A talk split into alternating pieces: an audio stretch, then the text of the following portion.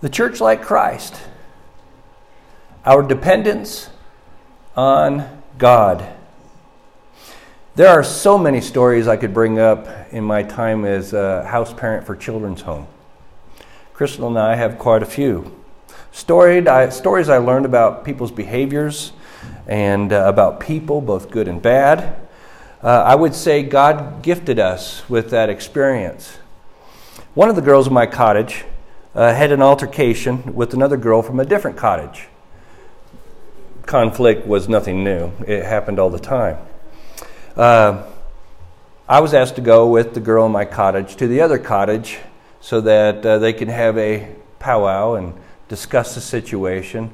And of course, my girl was like, ah, all they're going to do is blast me and say everything that I did wrong, and I won't get a word in edgewise. So I went with her. She was ready for that verbal thrashing, and that's what she got. Uh, the girl that she offended thrashed at her, and then the house mom of that other girl also got into it and started thrashing my girl, and I was like, well, I know the girl in our care was no angel.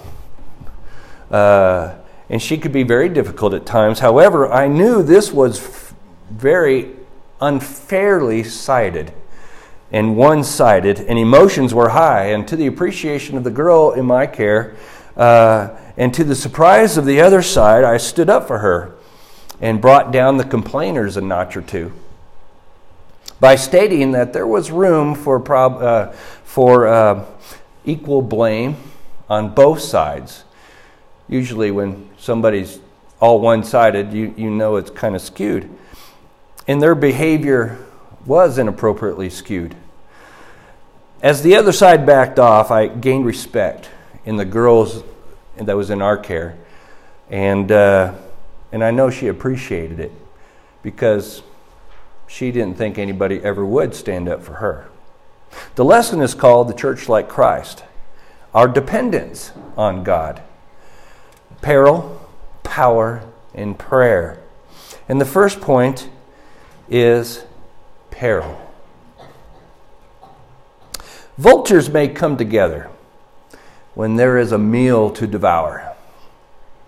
Once a victim is injured or dying, they wait for bigger animals to finish off what they're going to have, like wolves and bears. Then, in a mass, the vultures swoop down and take care of the leftovers, and they have their fill. I believe this is in part what's going on in Acts chapter 12. As Cooper read this morning, we know the Jewish leadership are persecutors of the Lord's church, Acts chapter 8, verse 1. But now a new carnivore has come into the picture, officially on the scene, and his name is Herod. About that time, Herod the king laid violent hands on some who belonged to the church. He killed James, the brother of John, with the sword. And when he saw that it pleased the Jews, he proceeded to arrest Peter also. Acts chapter 12, 1 through 3. Herod, that is, this Herod, was not Herod the Great that tried and attempted to kill Jesus when he was after he was born. Matthew 2:16. It was not Herod Antipas, a son of Herod the Great, who actually was the one who killed John the Baptist. Matthew chapter 14. This was Herod Agrippa I, the grandson of Herod the Great.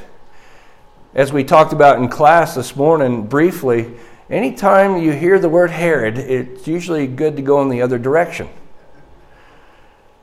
This Herod Agrippa I is the one who killed James and put Peter in prison.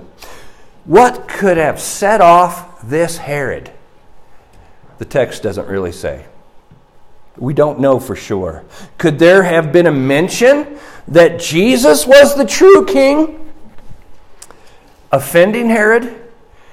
Well, if you know anything about Herod, you know anything could set that guy off.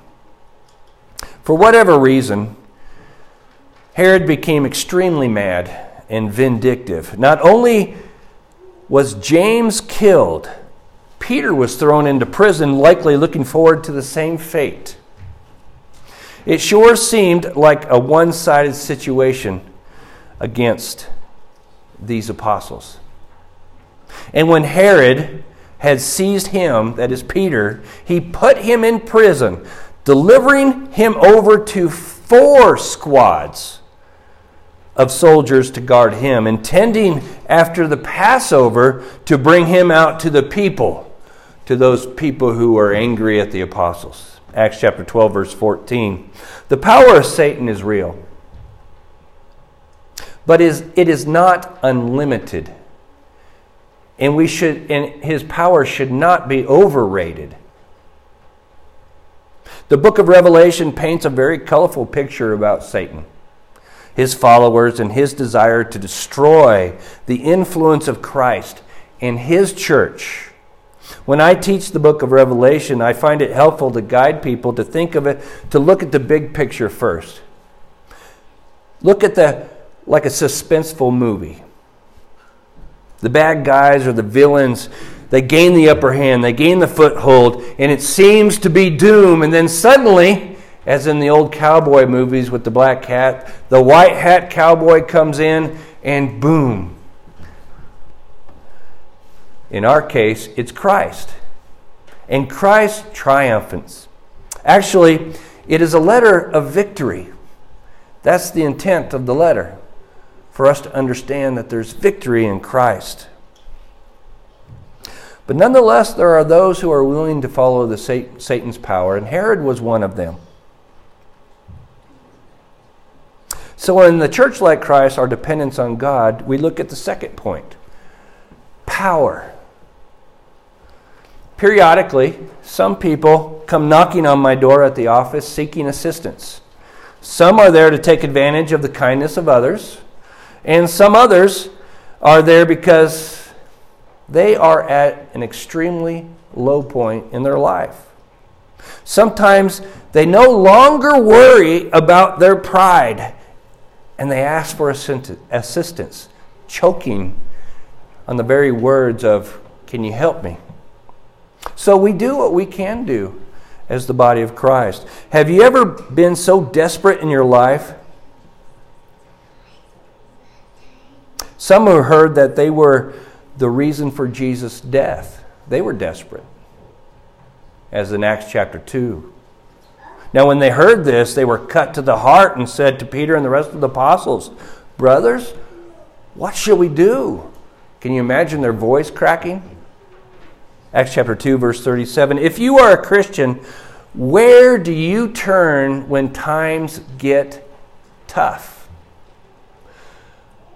Well, some people like to turn to a wooden idol and pray. What will that bring them? Nothing. Some people put all their trust in doctors, in medicine. Can that bring eternal life? No. We turn to God because He is the one with power to help the church like Christ. Do you think the Apostle Peter ever felt desperate? He's in prison. Herod's after him, the big old bear carnivore. The Jewish leadership's after him, the wolves. The vultures are after him. His friend and brother in Christ, the fellow apostle James, was just recently killed by the sword, Acts chapter 12, verse 2. And now he found himself in prison? Did God have the power to save James? Could James have been risen from the dead? But just because God has the power, it does not mean he is without a plan. We need to recognize our dependence on God regardless of our situation. Acts chapter 12, verses 3 through 4, talks about the time of unleavened bread, which was another name for the Passover. It was a celebration that lasted eight days. It commemorated the Passover over Egypt or in Egypt. According to our passage, Peter was thrown into prison at this time. And when they had seized him, he put him into prison, delivering him over to four squads of soldiers to guard him, intending after the Passover to bring him out to the people. Acts 12, verse 4. Would it be reasonable for Peter to think of the Passover at this time while he's in prison? And everything the Passover represented about God's power? to think about the resurrection of Jesus and the message of Christ? Did Peter have reason to think that God would supernaturally assist him?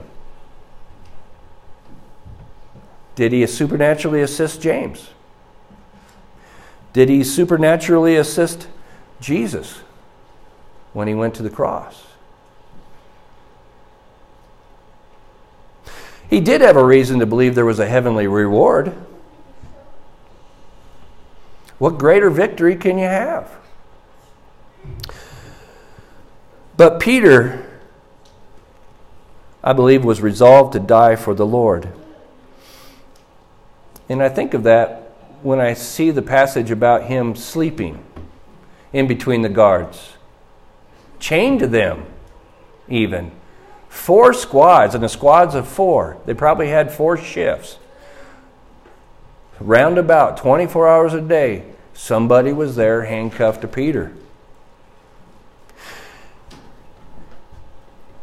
Could Peter sleep well at the beginning of his time in the cell? I do not know.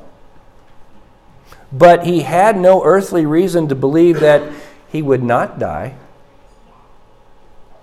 I have found myself so overwhelmed with grief spending my time seeking God's help and turning my dependence over to Him. Have you ever cried and prayed so much that by the end, peace overwhelms you and you just fall asleep? You finally decided it's in God's hands. It's in God's hands. Maybe that's what happened to Peter. Maybe that's what happened to Peter. He knew Without a doubt, it's in God's hands, and he could sleep peacefully. The third point in the church like Christ, our dependence on God, is prayer. Is prayer intended to be that magic wand that you wave and zap and, and you get your. No. I see a lot of shaking of heads here. I dare say, I believe some people think it is a magic wand. If you say the right words, if I have the right posture, if I sweat in anguish enough, surely God's going to listen and, and, and do what I ask Him to do because of my sincerity in what I want to have to happen. I remember the frustration of certain people that I met who were so bewildered that the requests were not answered the way they expected it to be answered. They were totally convinced that if I pray the right way, they would be blessed.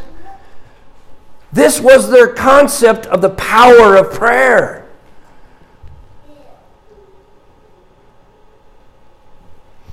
If this was true, wouldn't the apostles have this procedure down? Wouldn't they know how to manipulate God to get their way? Do you think they prayed about protection a little bit before meeting with people like Herod? Peter was dependent on God. And prayer shows our dependence on God. It's not a way or a method to control God, it's a way to deliver our looking at Him and saying, God, I'm dependent on you for everything. So Peter was dependent on God, and we learned this early on in Christ's ministry, especially as we saw him grow and grow and grow and grow. Peter said, You are the Christ, the Son of the living God. Matthew 16, verse 16. And in John, he says, Lord, to whom shall we go? You have the words of eternal life, and we have believed and have come to know that you are the Holy One of God. John 6, 68 through 69. There is no doubt that Peter knows who is in charge. And it is not Peter. He was as dependent on God, just like you and I are dependent on God. The church was dependent on God. What do we need? Food, shelter, love? We need God in our life. One thing prayer does, it shows Him and others our need for Him. I think that's the neat thing about public prayer. And when people can say amen to the prayer, you are showing each other, you are showing God that you are fully dependent on Him. And you're willing to share that knowledge with other people so that they too can share in those blessings. We pray for needs of people who are sick or in dire straits, but is prayer a magic tool? No. They prayed for Peter, the church did in the first century, right there. So Peter was kept in prison, but earnest prayer for him was made to God by the church. Were they fully dependent on God? Do you think they prayed that God that Peter might get out? I don't know. That Peter would hold firm to the faith even to the end? I'm sure that was there. Did they know for certain that it was going to result in the supernatural release of Peter by an angel of the Lord? No, but they prayed to the one with whom they had dependence on, who could handle the situation. Acts chapter 12, verses 7 and 12. If they did, perhaps they would not have responded to Rhoda's declaration if they did believe that their prayer was automatically going to get Peter released. That Peter was out of prison and at their house, they said to her, You are out of your mind.